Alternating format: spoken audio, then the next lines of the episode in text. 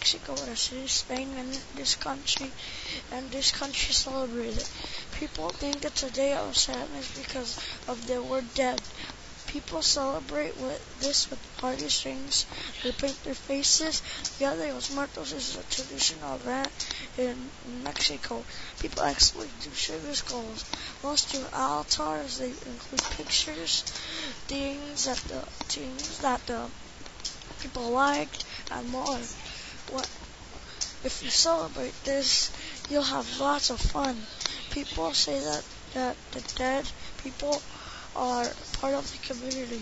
Most people like the history. Most people like the history.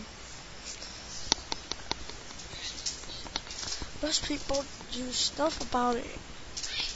I can tell you more more about the others. Those is fun, a fun activity. They do parades. Uh, Day of the Dead has altars. Wait, did I already mention about altars? Altars are for a lot of stuff more. And I told you. You could put drinks, toys, dog, pictures, people that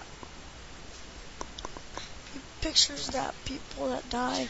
Lots of stickers, sugar skulls, lots of things. Now let's talk about the Katrina. Katrina means tapper's skeleton or elegant skull. The Katrina like to imitate European style.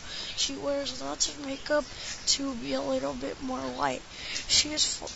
There is flowers called marigolds. They're for putting in, in in the cemetery. The flowers mean grave. They're for altars too.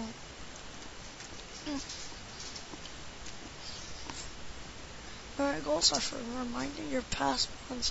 Well, that's all the time I have. Goodbye.